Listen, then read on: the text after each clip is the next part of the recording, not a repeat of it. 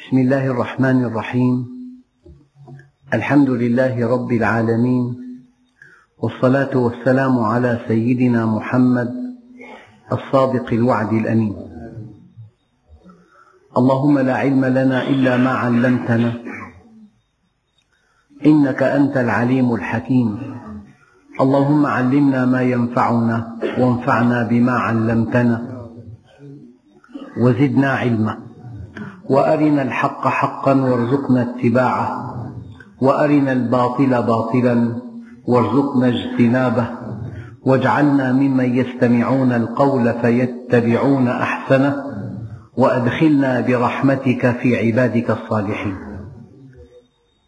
أيها الإخوة المؤمنون مع الدرس الخامس والأربعين من دروس سورة النساء ومع الآية الخامسة والتسعين وهي قوله تعالى أعوذ بالله من الشيطان الرجيم بسم الله الرحمن الرحيم. لا يستوي القاعدون من المؤمنين غير أولي الضرر والمجاهدون في سبيل الله. أيها الإخوة مطلع هذه الآية يبين بكلام واضح أن حجم الإنسان عند الله عز وجل بحجم عمله الصالح. بعد أن يؤمن وبعد أن يلتزم وبعد أن يسير على منهج الله بعد أن يأتمر بما أمر وينتهي عما عنه نهى وزجر. بعد هاتين المقدمتين الخطيرتين أن يؤمن وأن يستقيم أن يؤمن وأن يلتزم. إن الذين قالوا ربنا الله ثم استقاموا. الآن بعد الاستقامة المبنية على الإيمان الذي أراده الله عز وجل رادعا للإنسان حاجزا عن كل عدوان كيف يتفاوت المؤمنون بأعمالهم الصالحة؟ يؤكد هذا المعنى قوله تعالى ولكل درجات مما عملوا. كل مؤمن على وجه الأرض من آدم إلى يوم القيامة له مرتبة عند الله بحجم عمله الصالح. العمل الصالح ما من كلمة أوسع دلالة من هذه الكلمة. العمل الصالح العمل الذي يصلح للعرض على الله. العمل الذي إذا قابلت الله به يبيض وجهك. العمل الذي إذا قابلت الله به تقبل عليه. العمل الذي تحس في أعماق أعماقك أن الله راض عنه إذا بدأنا بالبيت أن تكون أبا صالحا وزوجا رحيما. أن تكوني أما رؤوما وزوجة صالحة. هذا عمل صالح. أن يكون الابن بارا هذا عمل صالح. أن يكون الأب شفيقا هذا عمل صالح. أن يكون التاجر صدوقا نصوحا هذا عمل صالح. أن يكون الموظف خدوما لمن أمامه هذا عمل صالح. أن يكون الطبيب رحيما.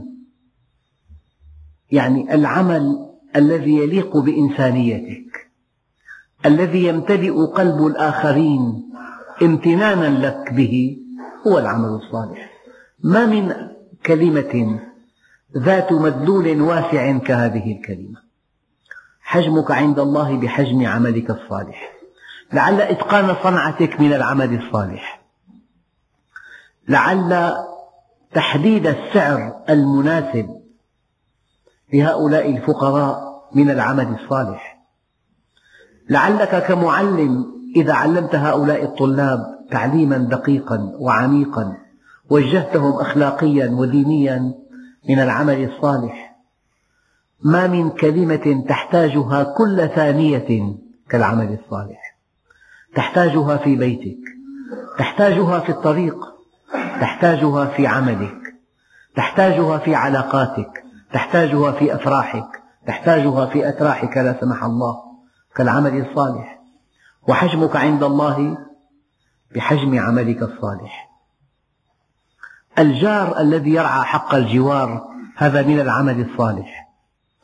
الذي يكفل الأيتام هذا من العمل الصالح. الذي يرعى الأرامل من العمل الصالح. الذي يطعم الجياع من العمل الصالح. الذي يحكم بين الناس بالعدل من العمل الصالح. الذي ينصح المسلمين من العمل الصالح. الذي ينطق بالحق من العمل الصالح. الذي يأمر بالمعروف وينهى عن المنكر من العمل الصالح. الذي لا تأخذه في الله لومة لائم من العمل الصالح. لا يستوي. قبل أن نتحدث عن التفاوت والتفاضل والترجيح بين المؤمنين ينبغي أن نظن أن هؤلاء المؤمنين تعرفوا إلى الله المعرفة التي حملتهم على طاعته. الإيمان قيد الفتن. إنسان يفتك بالناس ليس مؤمنا. إنسان يتجاوز الحدود يأخذ ما ليس له يعتدي على الناس ليس مؤمنا. ليس مؤمنا الإيمان الذي أراده الله. إبليس مؤمن. قال له ربي فبعزتك. لأغوينهم أجمعين. إبليس مؤمن قال خلقتني من نار وخلقته من طين. إبليس مؤمن بالآخرة قال أنظرني إلى يوم يبعثون. ليس هذا هو الإيمان الذي أراده الله عز وجل. الإيمان الذي أراده الله عز وجل هو الذي يحجز صاحبه عن معصية الله. الإنسان حينما يعصي الله ليعلم علم اليقين أن في إيمانه خللا. أن في إيمانه ضعفا. بعد أن تؤمن الإيمان الذي أراده الله. والإيمان الذي أراده الله هو الذي يمنعك أن تعصي الله. الآن كيف نرجح بين المؤمنين؟ كيف يرتقي مؤمن إلى درجة أعلى من درجة مؤمن آخر؟ قال لا يستوي القاعدون من المؤمنين غير أولي الضرر والمجاهدون في سبيل الله. يروى أن زيد بن ثابت كان من كتاب الوحي وحينما جاء الوحي النبي عليه الصلاة والسلام قال اكتب يا زيد لا يستوي القاعدون من المؤمنين والمجاهدون. وكان ابن أم مكتوم حاضرا نزول هذه الآية وسماع قول النبي لسيدنا زيد أن اكتب يا زيد. فقال ابن أم مكتوم يا رسول الله ما يفعل من أقعدته العاهة عن الجهاد؟ فجاء الوحي مرة ثانية ليس استدراكا ولكن تبيينا إلى أن هذا الصحابي الجليل حينما استمع إلى الآية أقلقته كأن الله أراد أن يعلمنا أن المؤمن إذا استمع إلى آية ينبغي أن يضع نفسه في موضع الفحص. أين أنا من هذه الآية؟ فجاء الوحي ثانية وقال لا يستوي القاعدون من المؤمنين غير أولي الضرر. يعني من كان من أولي الضرر من كان ذا عاهة من ابتلاه الله بشيء من ضعف في بنيته هذا معذور هذا مستثنى من الحكم. إذا الموازنة لا يستوي القاعدون من المؤمنين والمجاهدون في سبيل الله. طيب مؤمن قعد ماذا يقابل القعود؟ القيام. المؤمن ينبغي أن يكون قواما للحق قائما في العمل في سبيل الله. إذا درجات ولكل درجات مما عملوا. من هو المفضل؟ المجاهد. وهذه أيضا كلمة واسعة جدا. أول درجات الجهاد وأساسيات الجهاد أن تحمل نفسك على طاعة الله. ودائما وأبدا أيها الإخوة الإنسان له طبع ومعه تكليف. وشيء واضح لديكم أن الطبع يتناقض مع التكليف. وقد ذكرت هذا مرارا. الطبع يقتضي أن تبقى نائما والتكليف يقتضي أن تستيقظ لتصلي والطبع يقتضي أن تأخذ المال والتكليف يقتضي أن تنفقه. والطبع يقتضي أن تملأ عينيك من محاسن النساء والتكليف يقتضي أن تغض البصر. الطبع يقتضي أن تخوض في فضائح الناس. شيء ممتع. والتكليف يقتضي أن تصمت ألا تشيع الفاحشة بين الناس. فلأن الطبع يتناقض مع التكليف صار لا بد من جهد جهيد لإيقاع الحركة وفق منهج الله. هذا الجهد الجهيد في إيقاع الحركة وفق منهج الله عز وجل هو الجهاد. هذا جهاد النفس والهوى. لا يستوي القاعدون من المؤمنين غير أولي الضرر والمجاهدون في سبيل الله بأموالهم. ما دمنا في الحديث عن الجهاد فالبناء أهم شيء في البناء هيكله الإسمنتي. هذا الهيكل الإسمنتي يشبه جهاد النفس والهوى. قبل أن تفكر في جهاد الأعداء قبل أن تفكر في الجهاد الدعوي ينبغي أن تنتصر على نفسك بادئ ذي بدء. إن لم تنتصر على نفسك لا تستطيع أن تقاتل نملة. والناس الذين اتبعوا شهواتهم وساروا مع حظوظهم هؤلاء لا يستطيعون مقابلة أعدائهم. والقصة التي وردت في القرآن الكريم قال إن الله مبتليكم بنهر فمن شرب منه فليس مني ومن لم يطعمه فإنه مني إلا من اغترف غرفة بيده. فشربوا منه عصوا إلا قليلا منهم. فلما واجهوا العدو قالوا لا طاقة لنا اليوم بجالوت وجنوده. المعنى واضح جدا. الإنسان حينما يعصي لا يستطيع أن يواجه العدو. هو أضعف من أن يواجهه.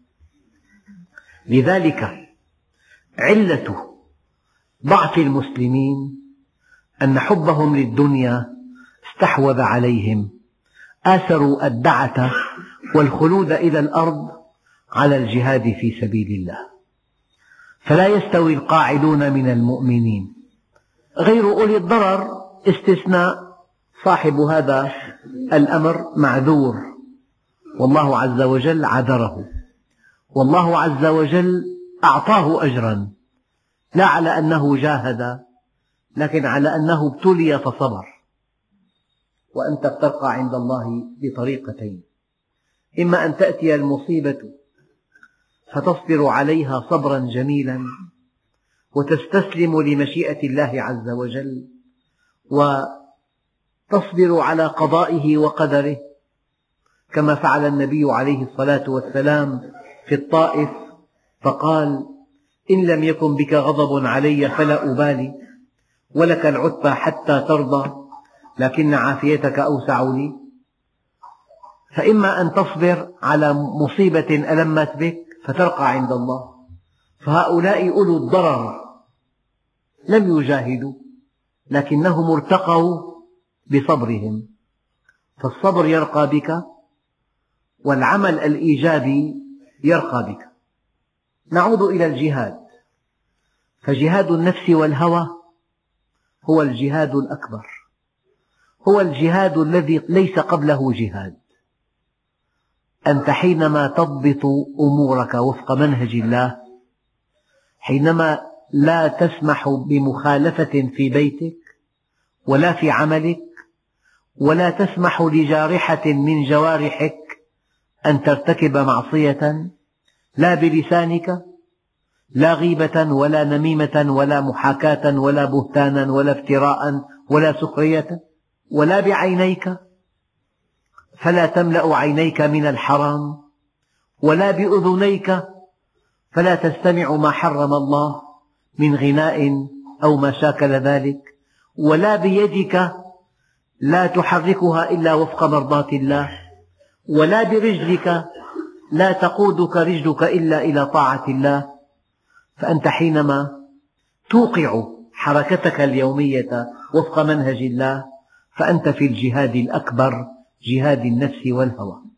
إن أتقنت هذا الجهاد وكنت سيد نفسك وكنت متمكنا من تصرفاتك وكنت ضابطا لشهواتك وكنت متحكما بجوارحك وكنت دقيقا في قبض مالك في دخلك وفي صرفك. الآن تسأل ماذا أفعل بعد هذا؟ نقول لك هناك جهاد آخر. هناك جهاد آخر متاح لكل مسلم. عبر عنه النبي صلى الله عليه وسلم بحديث جامع مانع قصير فقال عليه الصلاة والسلام بلغوا عني ولو آية. وعبرت عنه الآية الكريمة في سورة العصر وتواصوا بالحق. وأكدته آية أخرى فقال الله عز وجل قل هذه سبيلي أدعو إلى الله على بصيرة أنا ومن اتبعني. وأشار النبي عليه الصلاة والسلام إلى أنه من مات ولم يجاهد ولم يحدث نفسه بالجهاد مات على ثلمة من النفاق. مستحيل وألف ألف مستحيل أن يمتلئ إناؤك ثم لا يفيض على من حولك. إذا امتلأ الإناء لا بد من أن يفيض على من حولك.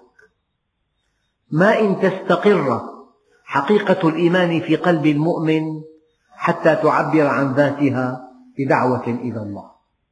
في حدود ما تعلم ومع من تعرف وأنذر عشيرتك الأقربين واخفض جناحك لمن اتبعك من المؤمنين. أيها الإخوة هذه الآية تعطينا منهجا في الترجيح. لا يستوي يعني لا يمكن أن يكون مؤمن عنده إعجاب سلبي بالإيمان. دين عظيم. دين الفطرة. دين الإسلام هو الدين الصح في الحياة. كلام ماذا فعلت؟ ماذا قدمت لله عز وجل؟ لو أن الله سألك يوم القيامة ماذا قدمت من عمل صالح بين يدي يوم القيامة؟ ما فعل شيئا. هذا الإعجاب السلبي والانتماء الشكلي والعواطف الإسلامية والاتجاه الإسلامي والفكر الإسلامي والمشاعر الإسلامية والاهتمامات الإسلامية من دون تقديم عمل. ملموس في خدمة المسلمين في حل مشكلاتهم في التخفيف عنهم في تنفيس كربهم في الدنيا في تعليم أبنائهم. لا يرقى بك الإيمان المبني على إعجاب سلبي. فكما قلت بعد أن تجاهد نفسك وهواك وتحقق الجهاد الأكبر تنتقل إلى جهاد آخر هو الجهاد الدعوي كيف أن الله عز وجل قال إن إبراهيم كان أمة أمة أنت في قلب كم؟ هل أنت في قلب أحد؟ هل أنت في قلب عدد من الناس؟ هم يحمدونك في السحر جزى الله عنا فلانا كل خير هل ساهمت في نقل الحق إلى إنسان؟ هل ساهمت في إقناع إنسان بهذا الدين العظيم؟ هل وصلت الناس بالله؟ هل دفعتهم إلى باب الله؟ هل حرضتهم على طاعة الله؟ هل بينت لهم عظمة هذا الدين؟ هل شجعتهم؟ هل كنت قدوة لهم؟ هل جلست معهم؟ هل آنستهم؟ هل زرتهم في بيوتهم؟ هل جمعتهم في بيت الله؟ هل دفعتهم إلى بيت من بيوت الله؟ ماذا فعلت؟ تنتقل بعد جهاد النفس والهوى وكأنه الهيكل الأساسي للبناء إلى الجهاد الدعوي. ثم إذا أتيح لك أن تنشر هذا الدين في الآفاق إذا أتيح للمسلمين أن يحملوا هذا الدين العظيم إلى بقية الشعوب والأمم كما فعل أسلافهم فقد جعلهم الله أمة وسطا.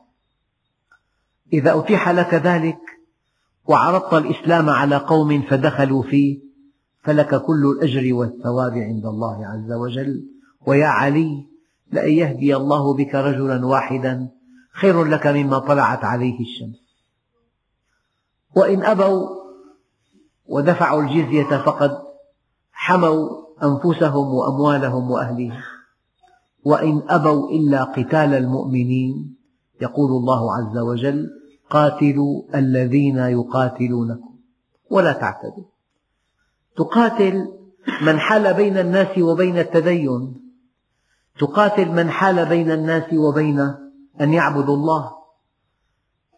ونستبق الأمور الذين لا يستطيعون أن يعبدوا الله عز وجل في مكان لأن قوة غاشمة تمنعهم من عبادة الله. هذا الذي يمنع حرية التدين هو الذي يقاتل. ليتيح للإنسان حقه الطبيعي في الحرية أن يعتقد ما يشاء وأن يسلك الطريق الذي اختاره لنفسه. أيها الإخوة هذه المفهومات الثلاثة مفهوم الجهاد جهاد النفس والهوى ومفهوم الجهاد الدعوي وهو متاح لكل إنسان مسلم يرتاد بيوت الله عز وجل.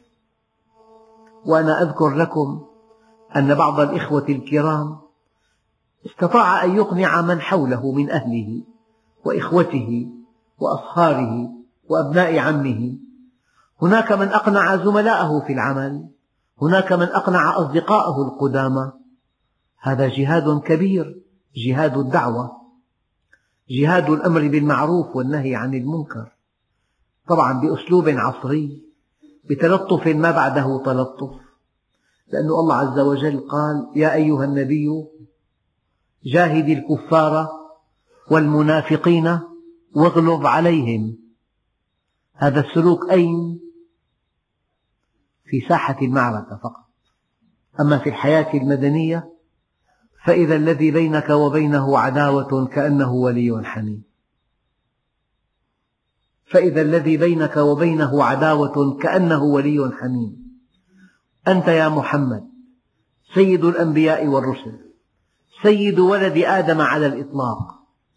أنت يا محمد أوتيت القرآن ومثله معه.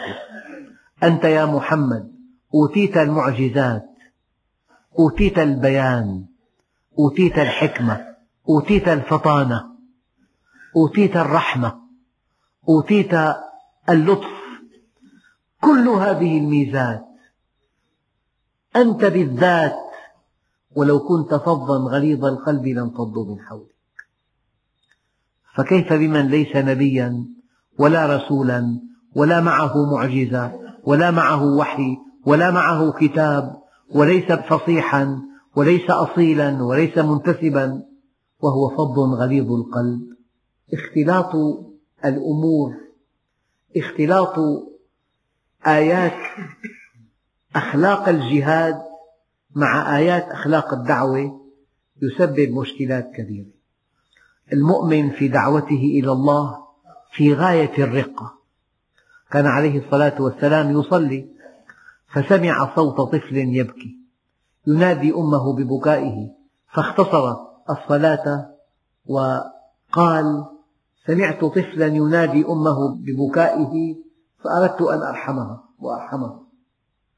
يعني لطف ما بعده لطف تواضع ما بعده تواضع رقة ما بعدها رقة.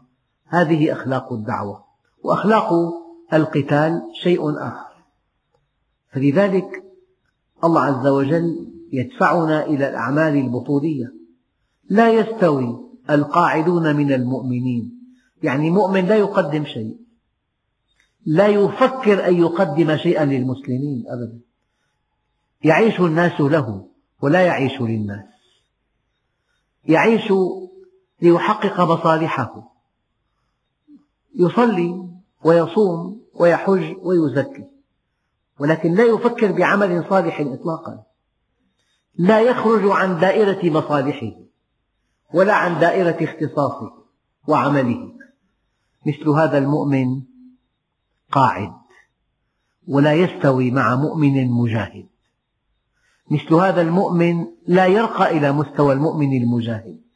فرق كبير. أين الثرى من الثريا؟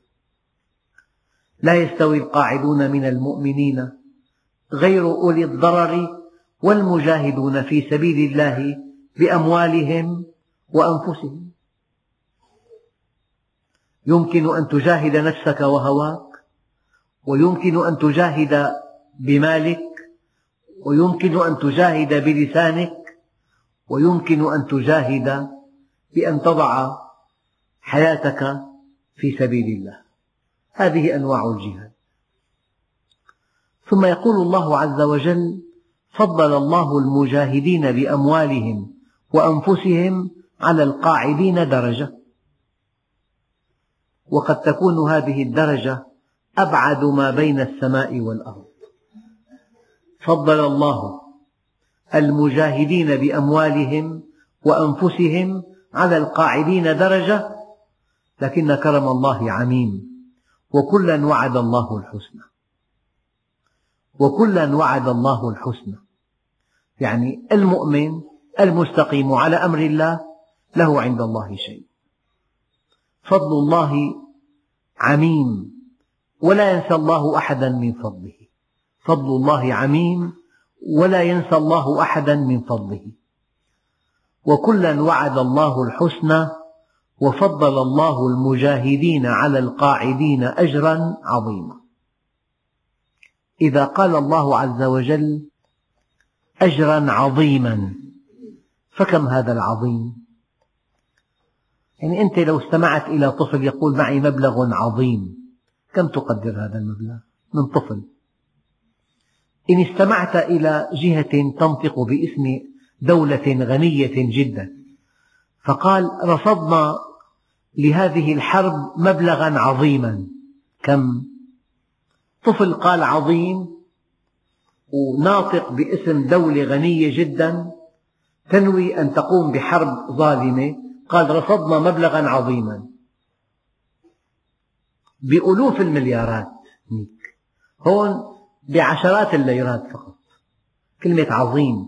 فإذا قال الله عز وجل وفضل الله المجاهدين على القاعدين أجرا عظيما. كم هذا العظيم؟ فلذلك لو يعلم الإنسان ماذا ينتظره بعد الموت ما أكل طعاما عن شهوة ولا شرب شرابا عن ظمأ ولا دخل بيتا يستريح فيه لأن النبي عليه الصلاة والسلام كان يدعى إلى اللعب وهو صغير فكان يقول لم أخلق لهذا. وحينما جاءته الرسالة واختاره الله ليكون نبي هذه الأمة جاء إلى بيته فطلبت منه السيدة خديجة رضي الله عنها أن يأخذ قسطا من الراحة. فقال عليه الصلاة والسلام انقضى عهد النوم يا خديجة. ماذا فعل؟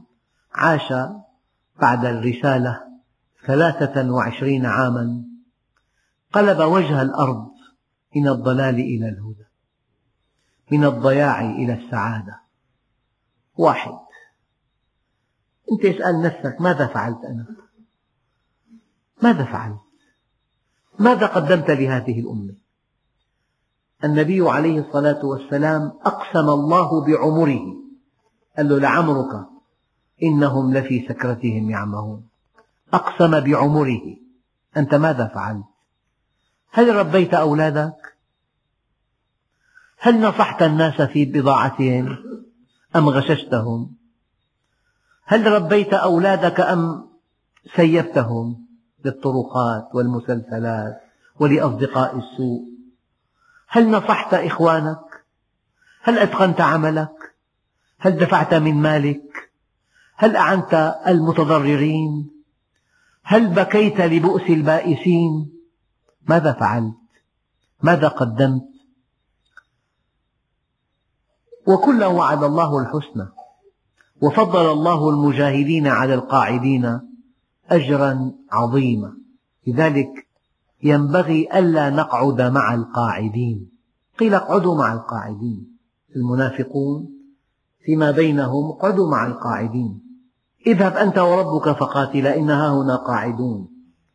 قعود الكسل قعود الهمة المتدنية قعود الضعف قعود اليأس.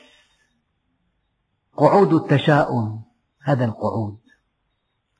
لكن الله سبحانه وتعالى فضل المجاهدين على القاعدين أجرا عظيما.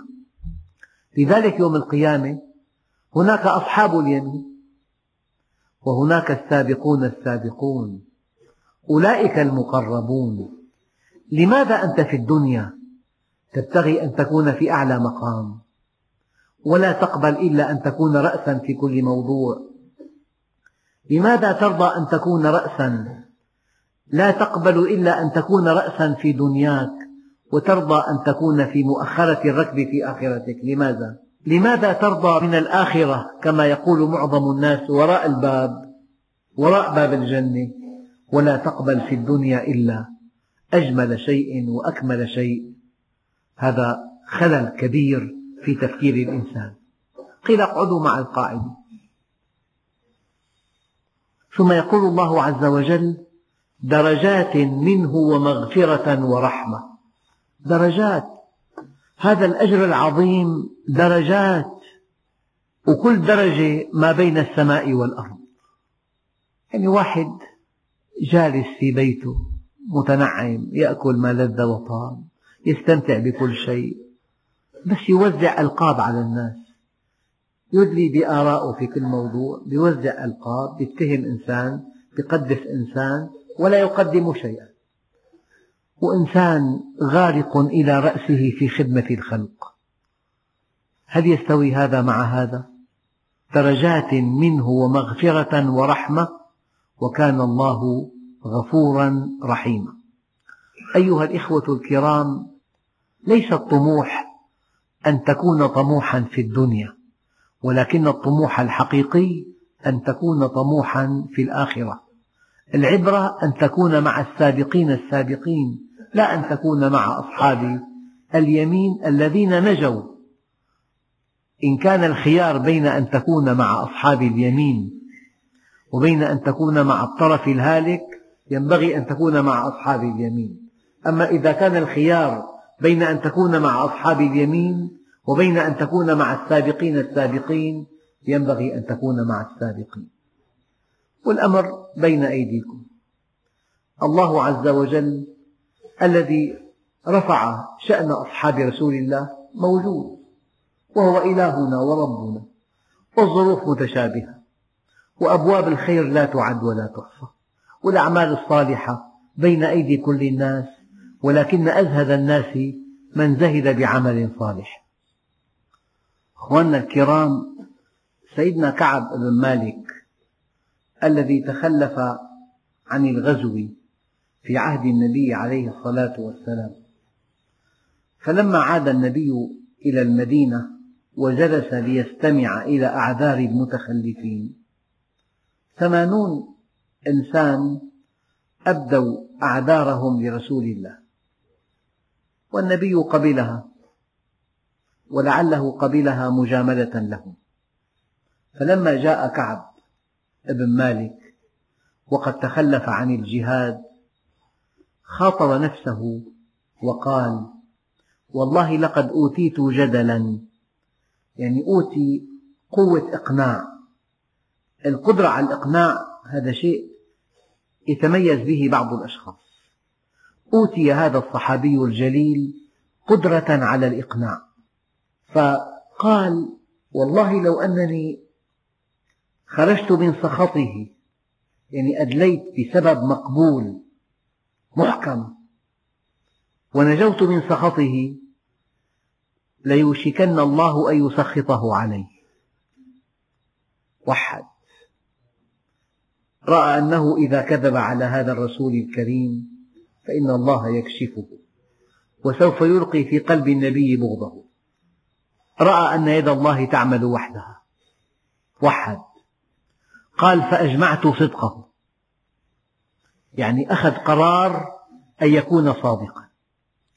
فلما وصل إلى النبي عليه الصلاة والسلام قال يا رسول الله والله حين تخلفت عنك ما كنت في حال أقوى مني أو أنشط ولكنني تخلفت. ما في عذر يعني. فجاء الوحي بأن يقاطع النبي وأصحابه هذا الصحابي إلى إشعار آخر. لم يكلمه أحد. هم ثلاثة. صدقوا النبي. قال وعلى الثلاثة الذين خلفوا. حتى إذا ضاقت عليهم الأرض بما رحبت وضاقت عليهم أنفسهم وظنوا أن لا ملجأ من الله إلا إليه. ثم تاب الله عليهم ليتوبوا. أيها الإخوة إذا الإنسان قصر في الجهاد في بذل روحه في سبيل الله فكيف إذا قصر في الطاعات؟ هو في بيته آمن مطمئن في بالبيت خمسين معصية ومعاصي بالبنات ومعاصي بالزوجة. ومعاصي بالأولاد ومعاصي بالبيع والشراء ونحن مسلمين نحن من أمة محمد أمة محمد مرحومة. الله يصطفل فيهم. مثلا شو الكلام هذا؟ هذا كلام غير مقبول أيها الأخوة. إذا كان الصحابي الجليل تخلف عن أن يبذل روحه في سبيل الله قطع خمسين يوما من قبل النبي وأصحابه. فكيف بهؤلاء المسلمين المقصرين؟ إذا كان بعض الأصحاب قد عينه النبي قائدا ثالثا في معركة مؤتة